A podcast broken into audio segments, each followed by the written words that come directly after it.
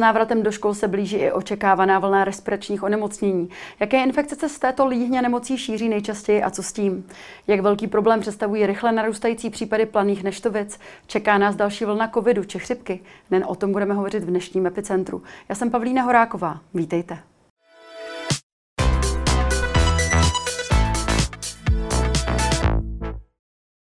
Ve studiu dnes vítám čerstvého přednostu nové kliniky infekčních nemocí a cestovní medicíny Pražské fakultní nemocnice Motol, infektologa Milana Trojánka. Dobrý den. Dobrý den. Pane doktore, proč tento krok, proč nová klinika na Motole? Tak my se posouváme v rámci infekčního lékařství a jednak víme, že infekce s námi byly, jsou a budou. Opravdu je to téma, které nás ve zdravotnictví pálí. Příkladem toho může být covid, cestování a podobně. No a víme také, že vlastně ta moderní infektologie se dělá už trošku jiným způsobem. To znamená, dřív infektolog byl vlastně lékař, který se staral o pacienty v izolaci, měl tam pacienty se spalničkami a dalšími přenosnými infekcemi. Dneska v tom zahraničí opravdu ten obor je vnímán spíše jako konziliární. To znamená, že ten lékař je více jako konzultant a radí třeba těm lékařům z těch jiných klinik, jak nastavit antibiotickou léčbu, jakým způsobem efektivně ty pacienty léčit či diagnostikovat. A fakultní nemocnice Motol na toto slyšela. Máme tam opravdu velmi dobrého partnera, silného partnera, což jsou kolegové z mikrobiologie. No a tam jsme se rozhodli, že bychom rádi vybudovali takové společné vlastně konzultace infektologicko-mikrobiologické a byli bychom rádi a nemocnice jaksi poskytuje tomuhle tomu opravdu velký prostor, protože má širokou, širokou nabídku těch různých oborů a pro nás je to opravdu velká výzva. Myslíme si, že tam můžeme dělat ten obor tak, jak se vlastně dělá v tom moderním vyspělém světě. Hmm. Ale na té klinice nebudete tady jenom radit, máte tam i lůžka, předpokládám. Ano, to tak. Zůstává tam vlastně lůžkové oddělení, které tam bylo i v minulosti, byť bylo tedy pod infekčním oddělením a principiálně toto zůstává. Chceme významně rozšířit tu ambulantní sféru, protože to je vlastně další věc, která souvisí s tou moderní infektologií a pak vlastně ten třetí pilíř, tak jsou ty společné konzultace s mikrobiology. Hmm. Jak se znělo na úvodu to našeho pořadu, tak s návratem do škol se očekává vlastně další vlna infekčních, zejména respiračních onemocnění. Na co se máme podle vás připravit? Co nás čeká? Tak když se podíváme na to, jak probíhaly ty různé jaksi vlny v minulosti, tak víme, že jakmile se snižují teploty, jakmile dochází k tomu, že ty děti se vrací do škol, tak opravdu narůstá výskyt takové té běžné nemoci z nachlazení. Ta je vyvolána celou řadou virů, takové ty nejčastější jsou třeba rinoviry. No a opravdu to je to, co je naprosto typické pro ty podzimní měsíce a tam se domnívám, že můžeme jednoznačně očekávat to, že se objeví taková ta sezónní vlna té nemoci z nachlazení. Tam opravdu to, co je důležité, tak často se stává, že vlastně jak ty děti, někdy ty jejich rodiče, případně dospělí, tak mají tendenci urychlit vlastně to, aby ty příznaky ustoupily a myslí si, že antibiotika i v tom pomůžou. A to je velká mýlka. Tohle jsou prostě virové infekce, se kterými se setkáváme a bohužel je to častá příčina třeba nevhodného užívání antibiotik. Takže prostě se musí Musíme připravit na to, že přijde vlna respiračních infekcí, které budou typicky virové, které musíme vyležet a nepomůžou nám v tom mnohdy antibiotika, jak jsme si mysleli nebo jak si myslíme někteří hmm. z nás. My se k těm antibiotikům dnes ještě dostaneme, ale zajímalo, zajímalo by mě, co jsou tedy ty nejčastější chyby, které právě registrujete u pacientů? Mhm.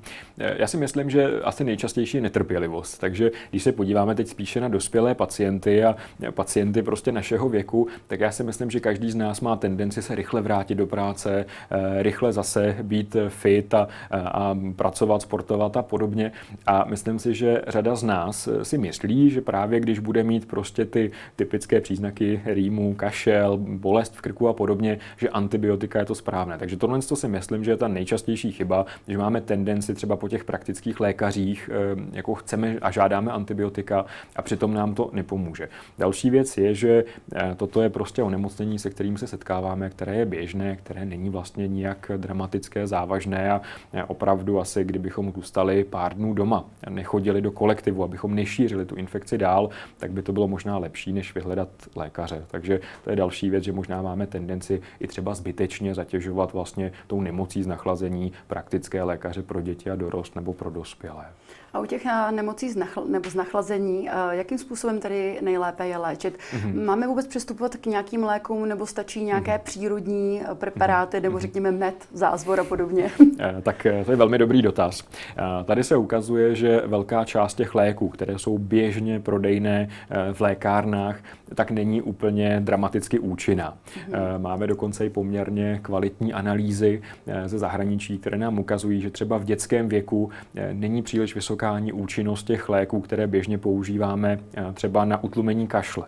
Na druhou stranu víme, že ten pacient, když s ním nějakým způsobem pracujeme, tak potřebuje nějakou radu, určitě potřebuje slyšet, co s tím onemocněním má dělat, a určitě je třeba lepší i pro nás, pro lékaře, jak si doporučit tu symptomatickou léčbu a opravdu být v tomhle tom třeba exaktní a popsat jim, jak ty léky fungují, co třeba je účinnější, co méně, než vlastně se dostat do situace, kdy ten pacient třeba přijde za pár dní poté a bude chtít antibiotika, protože to je přesně to, čemu se potřebujeme vyhnout. Mm-hmm. A možná, kdybych to měl nějak shrnout, tak prostě jakmile přijde pacient nebo jakmile jsme prostě doma, začneme pociťovat, že máme zvýšenou teplotu, že nás škrábe v krku, že máme rýmu, že prostě nám slzí oči a, a podobně, tak s největší pravděpodobností se bude jednat prostě o nějakou virovou respirační infekci. Trošku nám to komplikuje COVID, protože víme, že v době omikronu i toto může být jeden z projevů této infekce. Na druhou stranu s největší pravděpodobností se nebude jednat o bakteriální infekci, kterou bychom museli léčit nějak dramaticky, drasticky antibiotiky a podobně. Takže tady bych řekl, že právě ta kombinace té netrpělivosti, případně takové příliš velké opatrnosti a toho častého vyhledávání třeba té primární péče, tak je možná něco, co, co bychom mohli omezit, nebo hmm. tam si myslím, že je proto určitě prostor. My jsme vlastně nejen tady v tomhle studiu posledních dva roky, přes dva roky hovořili zejména o covidu. A mě by zajímalo, mm-hmm. vy jako lékař, jako infektolog, mm-hmm. jaká je jiná třeba infekce, která vám nedá spát, která vás trápí a ke které byste chtěli možná přivést pozornost i našich diváků? Tak těch infekcí je celá řada. Já si myslím, nebo možná asi rozumné by bylo tu pozornost obrátit k infekcím, které jsou nějakým způsobem preventabilní. Mm-hmm. To znamená, pokud víme, že máme infekce, kterým lze účinně zabránit očkováním, které jsou třeba v České republice časté, tak je podle mě zbytečné, abychom vlastně zde měli pacienty s těmito infekcemi, nebo abychom dokonce měli pacienty, kterým, kteří těmto infekcím podlehnou. Tady určitě jednou z těch infekcí, na kterou bych upozornil, tak jsou pneumokoky. Pneumokokové infekce, myslím si, že my Češi to hodně vnímáme spíše z hlediska toho očkování v tom dětském věku, očkování dětí, ale neměli bychom zapomínat třeba i na babičky, dědečky, na seniory, kteří jsou touto infekcí poměrně hodně ohroženi. Takže myslím si, že pokud bych na něco apeloval, tak jsou to prostě ty vakcínou preventabilní infekce, kterým můžeme zabránit. Příkladem je pneumokok a teď takovou další novinkou nebo dalším příkladem toho onemocnění a novinkou tak je očkování proti klíšťové meningoencefalitidě, mm-hmm. které je vlastně nově hrazené pro osoby starší padesáti let. A můj názor je, že tohle se určitě zvýší uptake příjem té vakcíny tou běžnou populací a že třeba tohle byl velmi rozumný krok. Takže já bych asi se zaměřil na ty infekce, které jsou preventabilní očkováním. Mm-hmm. Podle dat Státního zdravotního ústavu v Česku roste počet případů, případů planých neštovic. Podle jejich odhadů by do konce roku mohlo přibýt až padesát pět až šedesát pět tisíc nakažených. Jak velký problém to představuje? Tak ono to asi je něco, co je pro nás relativně standardní situace. My víme, že prostě v určitých těch letech, kdy vlastně je vyšší množství těch pacientů, kteří jsou neimunní vůči té infekci, tak když ten virus prostě začne kolovat v té populaci, tak prostě ten počet případů naroste. To jsou prostě roky, kdy, kdy se toto stává. Tady určitě za to může to, a je to vlastně, nedá se říct, že to dobře nebo špatně, ale určitě ten důvod, proč jsme vlastně měli velkou část té populace neimunní, tak bylo to, že se omezovaly různé aktivity díky covidu, že se nosily roušky, respirátory. A je logické, že prostě ta populace se s tou infekcí vlastně několik let, hmm. nebo řekněme několik, nějaká ta období těch dvou let nesetkávala. Takže máme tady prostě populaci, která je jaksi neimunní, proto vlastně teď nyní, kdy se ta jaksi opatření rozvolnila, tak prostě ta infekce se tady objevila. To je asi něco, co není úplně překvapivé. Je fakt, že plané neštovice jsou vnímány jako takové běžné dětské onemocnění, nicméně za určitých okolností dokážou být komplikované a tady je možná ke zvážení, zda nepřistoupit k něčemu podobnému jako v Německu, kdy vlastně to očkování proti planým neštovicím je součástí toho běžného očkování, protože pokud bychom se podívali na to, jaké jsou dopady té infekce pro celý zdravotnický systém, možná třeba i pro sociální a posčítali bychom ty náklady náklady té infekce, která má, kterou, kterou má na celou tu populaci, tak bychom se možná dostali k tomu, že to očkování, plošné očkování by mohlo být kost efektivní a určitě, bude, určitě by bylo nákladově efektivnější než třeba očkování proti meningokokům, hmm. byť je to očkování, které je vnímáno rodiči a hodně akceptováno, protože se prostě obávají té infekce, tak ta kost efektivita tam určitě není taková, jaká by byla třeba u těch planých neštovic. Jak vy vnímáte vlastně jako tu českou specialitu, kdy se konají různé ty neštovicové párty, nic, víceméně se rodiny setkávají za účelem, aby se jich děti nakazily. Um, Dělají to kvůli tomu, aby nešli, nemuseli právě na očkování, jak to hodnotí? Tak tohle není úplně rozumné. Tam jde o to uvědomit si, že pokud to dítě se nakazí tak, že například se setká s jiným dítětem v inkubační době, které už vylučuje ten virus, nebo které, které vylučuje ten virus a dojde k té nákaze, tak obvykle ta nákaza nebo ta infekční dávka, kterou obdrží, pokud to bude z těch přirozených podmínek, tak bude nižší, než pokud to dítě prostě bude v nějakém kolektivu, kde bude prostě nakažené dítě, kde bude pobývat třeba delší dobu. A může se opravdu stát, že ta infekční dávka bude tak vysoká, že to může ovlivnit i průběh té nemoci. To znamená, velmi teoreticky by se mohlo stát, že tou vysokou infekční dávkou by to onemocnění mohlo probíhat komplikovaně. Takže tohle je určitě něco, co já bych nedoporučoval.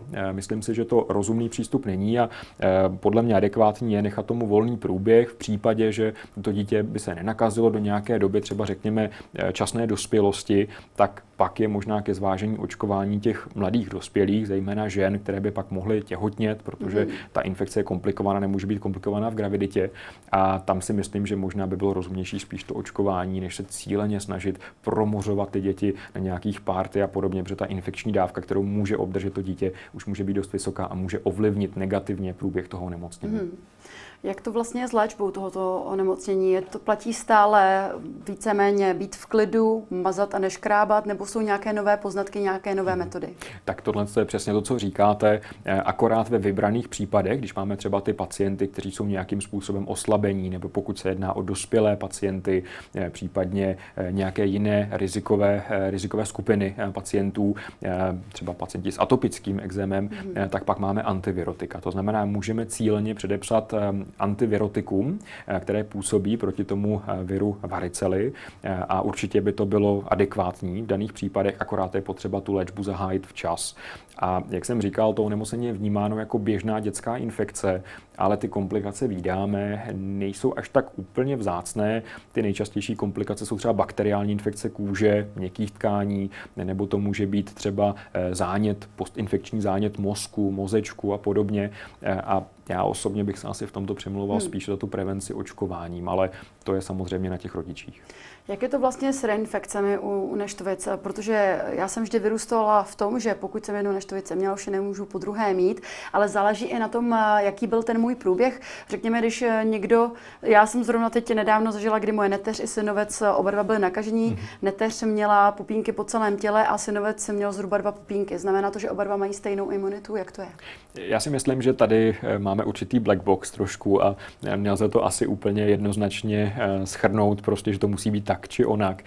V medicíně jako spousta věcí neplatí úplně zcela absolutně. My jsme hmm. se taky učili, že neštovicemi se nemůžete nakazit opakovaně, že to bude buď to nějaká chyba v diagnostice, nebo že to bude jiné onemocnění, které připomíná neštovice. Já se dovedu představit, že pokud ten průběh třeba bude mírný, nebo pokud bude opravdu v časném dětství, takže prostě ten opakovaný, ta opakovaná infekce se objevit, objevit může a určitě bych nechtěl být tady v tom nějak absolutní, že, že něco musí nebo nemusí být, protože v té medicíně opravdu nás řada věcí překvapí. A takový ten mýtus o tom, že pokud jsou ty pupínky nejsou v obličeji, tak to znamená, že to není dostatečně silný průběh, to tady neplatí. Tak to si úplně nemyslím, to asi jako nelze takto říci. Hmm. Na druhou stranu my to onemocnění poznáváme právě podle toho, že ty pupínky hmm. se objeví i ve vlasaté části hlavy, protože málo která infekce vyvolává právě postižení té vlasaté části hlavy a jakmile prostě ty léze jsou i ve vlasech, tak máme skoro jistotu, že se jedná právě o plané neštovice a zároveň teda ještě pak se díváme, jestli tam je opravdu takový ten puchýřek, který je naplněný tou čirou tekutinou a jakmile vidíme puchýřek a jakmile je to ve vlasaté části hlavy, tak máme téměř jistotu, že se jedná o plané neštovice. Mm-hmm. Se bavíme tady o planých neštovicích, ale nechci vynechat ty opičí neštovice, mm-hmm. k- o kterých jsme se dozvěděli mm-hmm. vlastně toto léto poprvé úplně na českém území. Na území Prahy se ten počet nakažených zvýšil na na čtyřicet sedm. Setkal jste se s nimi vy ve své praxi a zaregistroval jste třeba nějaký vážnější i průběh? Tak my jsme dokonce i popsali literárně pacienta, který měl koinfekci právě těch opičích neštovic s H I V a syfilis. Ono to souvisí právě s tím přenosem té infekce. Takže tady musím říci, že jak zpočátku, zejména pediatři se obávali, aby náhodou vlastně neprošvihli ten případ opičích neštovic u dětí, tak ono se opravdu ukazuje, že naprosto dominantně byli postiženi ti mladí dospělí, že hmm. naprosto zásadní přenos byl právě pomocí pohlavního styku nebo formou pohlavního styku. A to je vlastně i to, co vidíme u těch, u těch případů, když uděláme jejich analýzu napříč Evropou. To, co je relativně optimistické, tak už začíná oplošťovat ta křivka těch nových případů. Zdá se, že jak v západní Evropě, tak ve Spojených státech ten počet případů klesá. Částečně to může být i díky tomu, že vlastně ta riziková populace jaksi začala se chovat zodpovědněji a že vlastně už nedochází k tak častému šíření té infekce. A myslím si, že v tuto chvíli opravdu je to dominantně to šíření tím pohlavním stykem, které prostě hraje tu hlavní primární roli. Takže očekáváte to, že opičí neštovice by postupně mohly i možná vymizet z našeho území, nebo to stále budou holt jenom jednotky případů? To se ještě uvidím. Mm-hmm. Tady určitě je vidět, že přestože ta křivka se začíná oplošťovat, tak ten ústup toho onemocnění je velmi pozvolný. Samozřejmě to, čeho se relativně obáváme, aby nedošlo k tomu, že ta infekce se stane endemickou, že vlastně nějakým způsobem prostě sice to nebude epidemický výskyt, sice těch, že těch pacientů nebudou stovky a tisíce, ale že prostě ta jaksi infekce se bude vyskytovat v tom vyspělém světě, protože to by byla novinka oproti tomu, jak jsme vnímali vlastně opičí neštovice v minulosti. Ale já bych byl optimista, pokud bychom opravdu dokázali každý ten případ diagnostikovat, toho pacienta izolovat a poučit ho, aby vlastně se choval zodpovědně, tak ta infekce by relativně nebo teoreticky mohla z toho vyspělého světa ustoupit. Hmm. Já se tedy přesunu k tématice covidu, a té se dnes nevyhneme. Ten počet mrtvých v souvislosti s nemocí covid devatenáct na celém světě dnes podle údajů americké univerzity Johnse Hopkinse překročil šest a půl milionu. Česko se i nadále drží na devátém místě, co se týká počtu obětí na přepočet milionů obyvatele. Jaký vývoj vy očekáváte na podzim?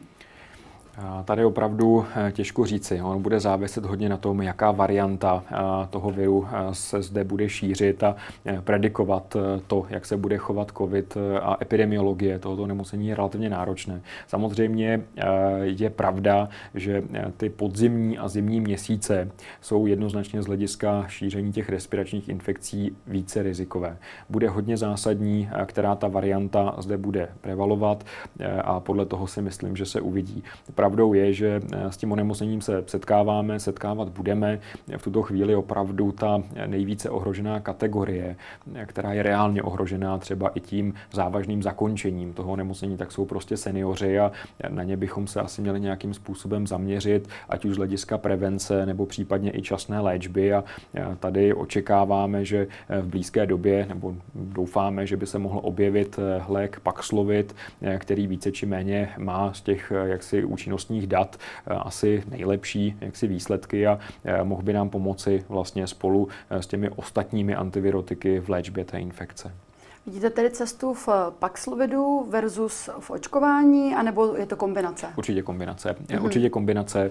Tady je pro nás naprosto zásadní, jak si se snažit o to, aby byla co největší část té populace chráněna, nebo aspoň, aby byla chráněna proti nějaké formě toho průběhu, kdy třeba některé ty průlomové infekce po očkování opravdu měly mírnější průběh, než pokud to byla prostě infekce u neočkovaného jedince. Takže stoprocentně kombinace očkování má svůj význam, ale na druhou stranu u určitých pacientů budeme potřebovat právě i antivirotika. Hmm. Takový velký průlom je i možnost vlastně podání monoklonální protilátky, která zajišťuje dlouhodobější ochranu, než jsme byli běžně zvyklí.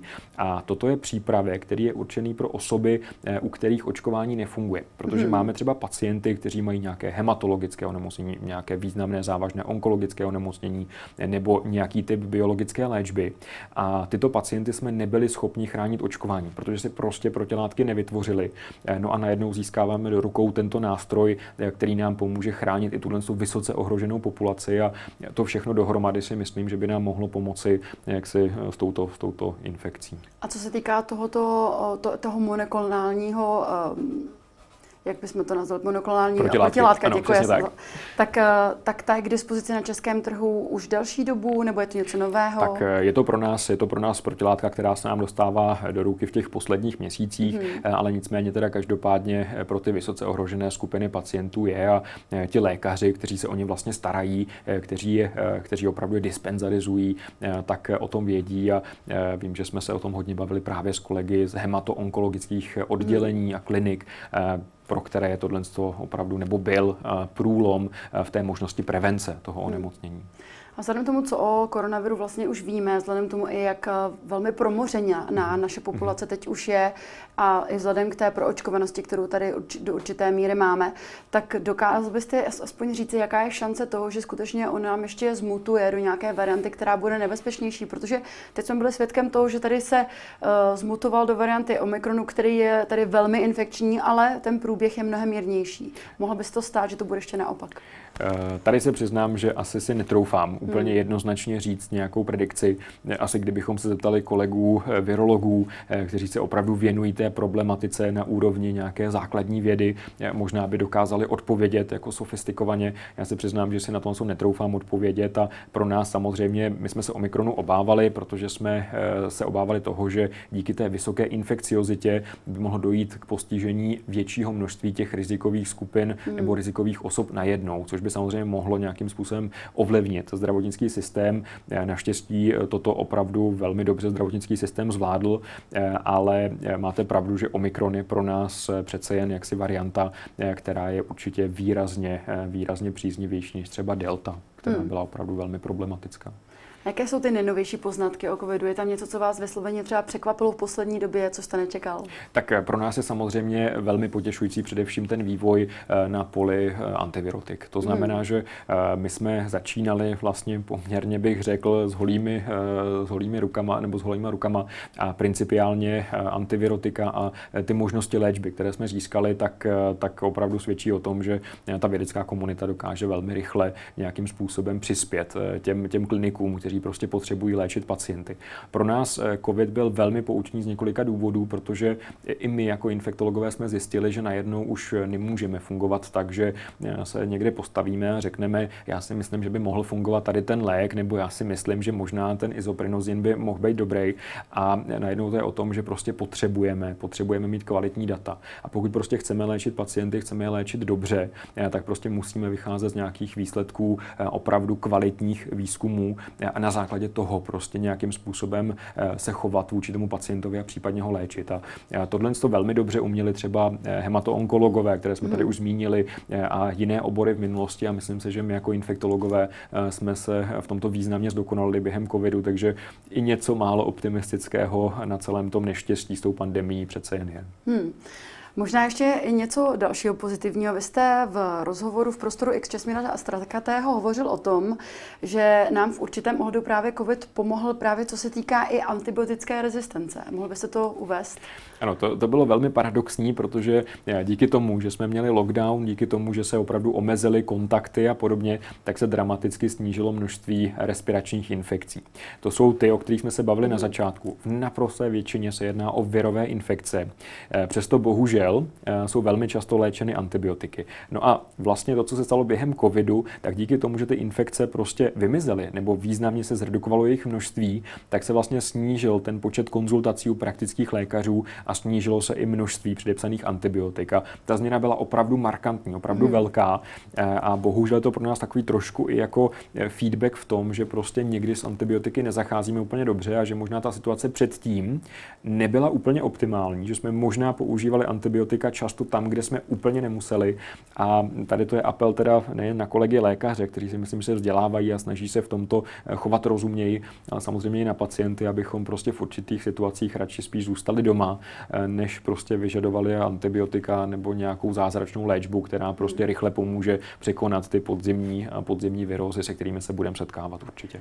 Jak je tedy ten správný postup? Já onemocním, přijdu k lékaři, on vidí, že je to zánět, řekněme, horních cest dýchacích, mm-hmm. dokonce tam vidí nějaké to ložisko. Měla bych tedy počkat na nějaké výsledky výtěru, než mi napíše mm-hmm. antibiotika? To je velmi dobrý dotaz. My se snažíme v tomto hodně vzdělávat i lékaře a ono se ukazuje, že už na základě toho, jak ten pacient vypadá, jaké má klinické příznaky, tak dokážeme s poměrně velkou přesností říci, jestli se jedná o virové onemocnění nebo ne. Mm-hmm. Prostě pokud ten pacient má kombinaci rýmy, kašle, postižení vícero sliznic nebo vícero etáží toho respiračního traktu, tak je velmi pravděpodobné, že se jedná o virové onemocnění. A tady opravdu nemá smysl dělat žádná další vyšetření. Tady opravdu je na místě čistě a pouze symptomatická léčba. A to, co trošku nás mate i jako lékaře, tak my jsme se v poslední době hodně naučili pracovat s C R P z prstu. To je takový ten test, který vlastně často i vyžadujeme po lékařích. A tady je potřeba říci, že když ta hodnota je nízká, nebo opravdu velmi nízká, negativní, tak je to samozřejmě dobrá známka, uklidní se lékař, uklidní se pacient a víme, že antibiotika nepotřebujeme.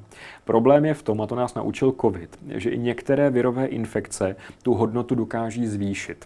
A závisí samozřejmě, jak moc. Ale bohužel jsou i studie, které nám ukazují, že pokud bychom se opravdu čistě a pouze slepě řídili jenom tou hodnotou C R P a řekli si, že třeba při hodnotě čtyřicet každému automaticky dáme antibiotika, tak my jako lékaři budeme nadužívat antibiotika, budeme je užívat nevhodně, protože řada těch pacientů bude mít čistě a pouze virovou hmm. infekci. Takže bohužel je to zase všechno, jako všechno v medicíně, nemůžeme se slepě dívat prostě na jeden test. Mnohem jako vhodnější je to, co dělali naši kolegové klinici před těmi padesáti a více možná lety, kdy spíš hodnotili ten klinický stav toho pacienta, na základě toho udělali nějakou diagnózu a prostě podle toho se řídili. Mm-hmm. My se někdy možná snažíme až příliš často využívat těch všech možných pomůcek a zlepšováků a někdy paradoxně nám to může i škodit. A u toho C R P opravdu musíme být velmi opatrní v tom, jak to interpretovat a jak dál postupovat.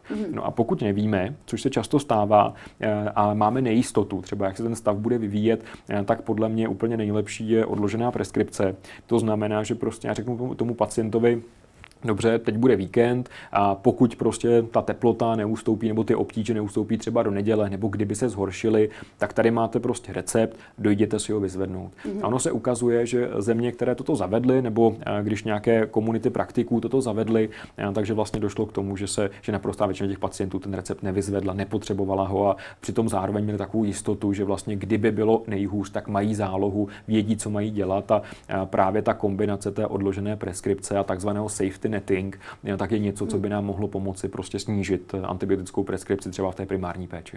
Dobře, ale jak častý je třeba jev, že člověk má virovou nákazu, ale pak dojde k určité nepohodě na té sliznice, přemnoží se tam třeba ty moje vlastní bakterie um, a stane se z toho zkrátka bakteriální mm-hmm. infekce. Tak a e, ta první část se stává velmi často. Mm-hmm. To znamená to, že opravdu při té virové infekci v tom terénu prostě té postižené sliznice se přemnoží vlastní bakteriální mikroflora, se stane, stává opravdu velmi často. Dokonce proto máme i odborné termíny, ale ono se ukazuje, že naprostá většina tohoto, těchto stavů se vyřeší prostě přirozeně. Mm-hmm. Já když učím mediky, tak jim vysvětluju, že vlastně my nemáme termín bakteriální rinitída. Prostě není to o tom, že ten pacient, který přijde s tou virózou, takže najednou jenom to, že se mu pomnoží ta bakteriální mikroflora v těch horních cestách dýchacích, by měl být důvod pro antibiotickou preskripci. To opravdu by vedlo k tomu, že bychom antibiotika používali zbytečně, často nevhodně.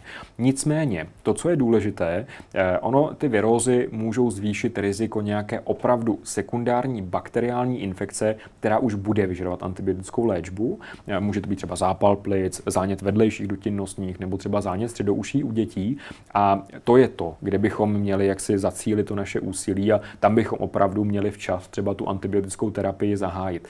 Ale tyhle stavy jsou relativně vzácné a když by každý, nebo když bychom dostali antibiotiku antibiotika už hned na začátku té virové infekce, tak se ukázalo ve studiích, že by to nesnížilo pravděpodobnost těch sekundárních bakteriálních komplikací. Takže ta antibiotika by nám vlastně víc škodila, než pomáhala. Ale to, že se tam pomnoží bakterie, že jich tam bude možná trošku víc než předtím, to je podle mě situace, která se děje často u těch mm-hmm. pacientů.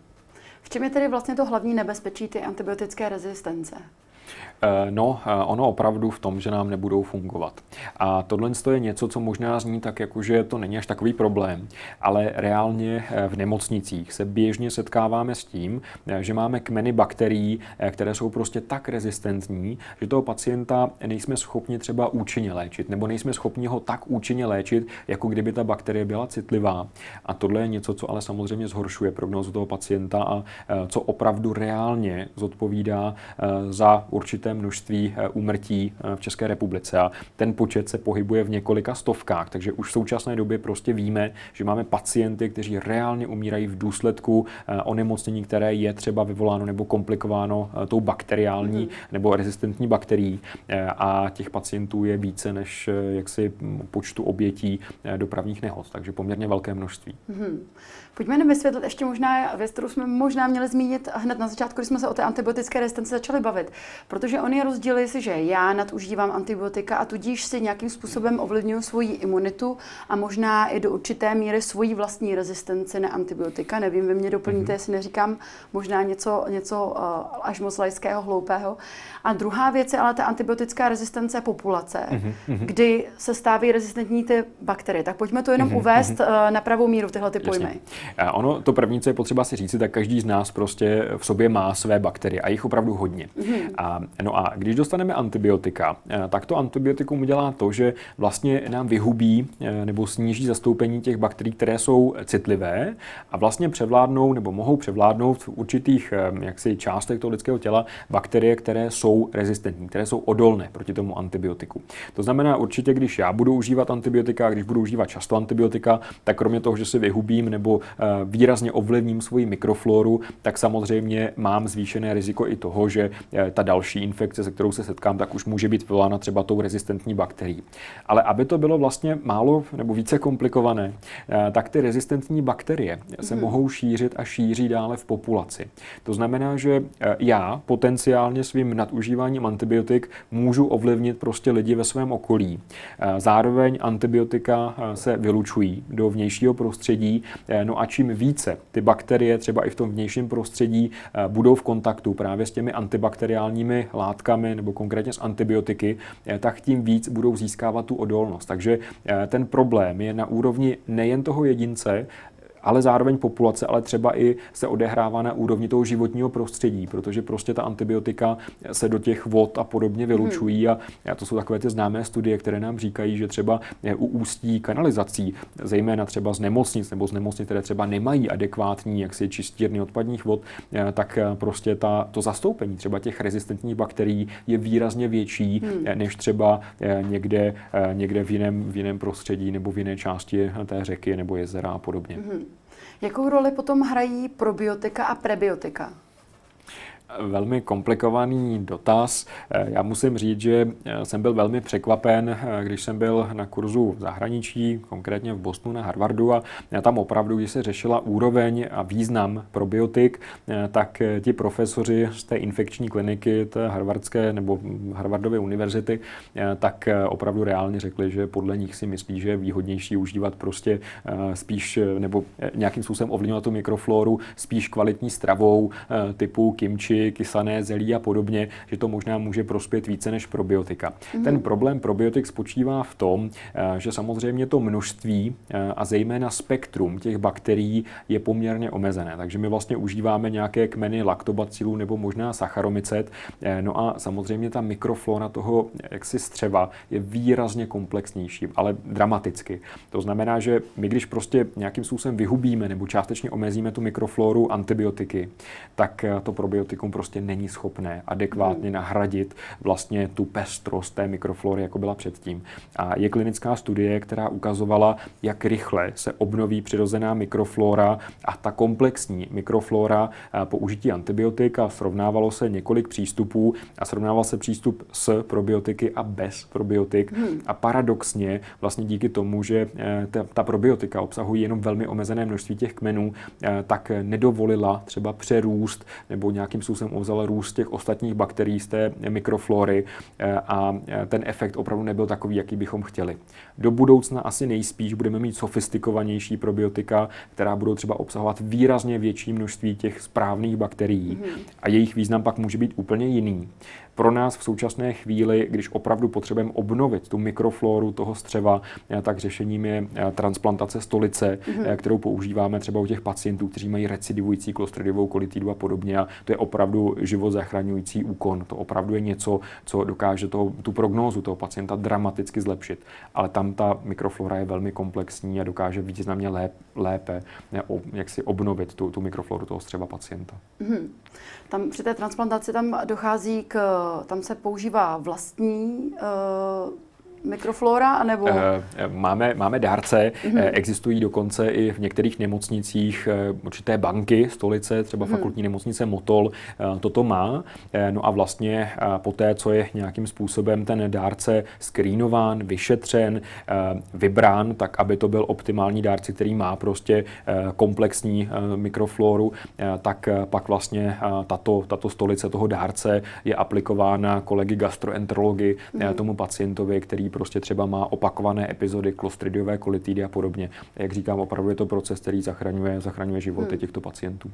Co tedy říkáte na to, co, si, co je teď velmi moderní, a to jsou ty různá vyšetření mikrobiomů, kdy se vyšetří mikrobiom, řekne se, že tam je málo laktobacilu a já nevím dalších takových dalších bakterií, které já tady nedokážu pojmenovat, a právě se nasadí ty probiotika. Řekl byste, že to je spíš nějaká praktika na vydělávání peněz, nebo si myslíte, že to je dobrá věc, protože to většinou provádí nelékaři? Jasně. Tady, tady asi musíme být velmi opatrní. Ono reálně, já osobně bych asi toto nepostoupil. Já osobně bych asi nebyl ten, který by cíleně vyhledal služby těchto laboratoří. Samozřejmě nám některé ty velmi pokročilé genetické metody pomáhají v tom, když studujeme některé nemoci a jejich nebo interakce třeba nějakých mikroorganismů mezi sebou a podobně. Na druhou stranu ta aplikovatelnost, jak se v té běžné klinické praxi, není v tuto chvíli příliš vysoká. A já osobně bych velmi pečlivě zvažoval, jaká je cost efektivita tohoto procesu. Takže opravdu, pokud by to mělo být vyšetření, které je v řádech třeba desítek tisíc nebo jednotek tisíc, tak já osobně bych ho asi nepodstoupil. Mm-hmm. My se dostali trošičku k prevenci, která mě zajímá, protože právě stojíme před tím podzimním obdobím. Co byste tady doporučil, jak se nejlépe vyvarovat, zejména těm respiračním, ale i vůbec infekcím jako takovým, jak posílit imunitu co nejzdravěji? Myslím, že tady asi je to zcela zásadní. Tak kromě toho, že některé infekce jsme schopni opravdu kvalitně preventovat třeba očkováním, ať se bavíme o chřipce, která bych řekl, že je podceňovaná, nebo právě COVID, takže tady bych asi apeloval na to očkování. A druhá věc je, to asi standardně platí, prostě zdravý životní styl, případně můžeme zkusit otužování, sport a, a podobně. To je prostě něco, co to tělo drží v nějaké, v nějaké kondici a pomáhá mu prostě některé ty infekce překonat prostě výrazně lépe, než třeba u jedinců, kteří toto nepraktikují. To, co bych možná spíš zdůraznil, prostě asi nebojíme se, když nám je nedobře, zůstat doma, protože úplně to nejhorší, co můžeme udělat, když máme prostě rýmu a kašel, tak je jít prostě do kanceláře mezi kolegy, protože jediné, čeho docílíme, je, že prostě tu infekci rozšíříme, my se cítit, cítit lépe nebudeme, a ba naopak vlastně, když zůstaneme doma, tak můžeme tím zabránit i některým komplikacím, protože prostě to tělo bojuje s infekcí, potřebuje si odpočinout a ba naopak třeba nějaká další stresová situace, fyzická zátěž může vést prostě ke zbytečným komplikacím té dané hmm. infekce. Má smysl teď už třeba začít jíst nějaké vitamíny konkrétní dopředu, se na to nějak připravit? Tak já bych asi zůstal u pestré stravy a když už, tak bych, tak bych zůstal spíš u ovoce a zeleniny, než přímo u těch pilulek. Hmm. Na závěr poslední otázka ze zahraničí. Velká Británie, tam se šíří podle vědců velmi silný virus ptačí chřipky, který zabíjí drůbež a hyena ptáků. A podle některých odborníků a podle některých expertů, ty se obávají, že je otázkou času, kdy se ten patogen kdy přeskočí na člověka. A myslíte si, že tady hrozí nějaké riziko další potenciální globální pandemie? Tak s ptačí chřipkou a vysoce patogenní ptačí chřipkou se setkáváme poměrně dlouhou dobu. To, že prostě tady byly určité výskyty u zvířat, to je něco, co není úplně nové. Tam je samozřejmě zásadní, jakým způsobem se ten virus mění. Naše původní obavy byly, že samozřejmě z kmene té ptačí chřipky nebo vysoce patogenní ptačí chřipky by se mohl stát kmen chřipky, která by se šířila mezi lidmi. V současné době ty kmeny té vysoce patogenní ptačí chřipky nejsou dobře přenosné mezi, mezi lidmi, ani dokonce mnohdy ne mezi, mezi zvířaty a člověkem. Mhm. Samozřejmě ten virus se dokáže vyvíjet, vyvíjí, ale nicméně to, že by reálně teď hrozilo, že musíme mít pandemii ptačí chřipky, to si myslím, že je něco, čeho se obáváme poměrně dlouhou dobu, ale prostě reálně to nenastalo a myslím si, že ta pravděpodobnost v tuto chvíli není úplně vysoká. Na druhou stranu je fakt, že chřipka je prostě virus, který se vyvíjí, který musíme sledovat a samozřejmě pokud by tam byly náznaky třeba toho, že ten virus získává určité faktory, které mu usnadňují třeba ten přenos mezi lidmi nebo který, které mu usnadňují nějakým způsobem třeba i to další šíření, tak, tak by to bylo jako velmi varovné a prostě musíme ten výzkum na to věnovat, musíme se na to soustředovat, ale na druhou stranu asi reálně, že bychom teď museli mít epidemii podobnou covidu, která by byla, byla vyvolána prostě tímto kmenem ptačí chřipky, si myslím, že není příliš pravděpodobné, ale přesto je dobré se chřipce věnovat a nějakým způsobem to úplně nepodceňovat. Mm-hmm. Tolik infektolog a přednosta kliniky infekčních nemocí a cestovní medicíny Pražské fakultní nemocnice Motol, Milan Trojánek. Děkuji, že jste si na nás dnes udělal čas a někdy příště na viděnou. Děkuji, mějte se hezky. A to už je z dnešního Epicentra vše. Já jenom připomenu, že záznam tohoto dílu společně s těmi ostatními naleznete jako vždy na blesk tečka cé zet. Já se s vámi pro dnešek loučím a těšíme se opět zítra. Na viděnou.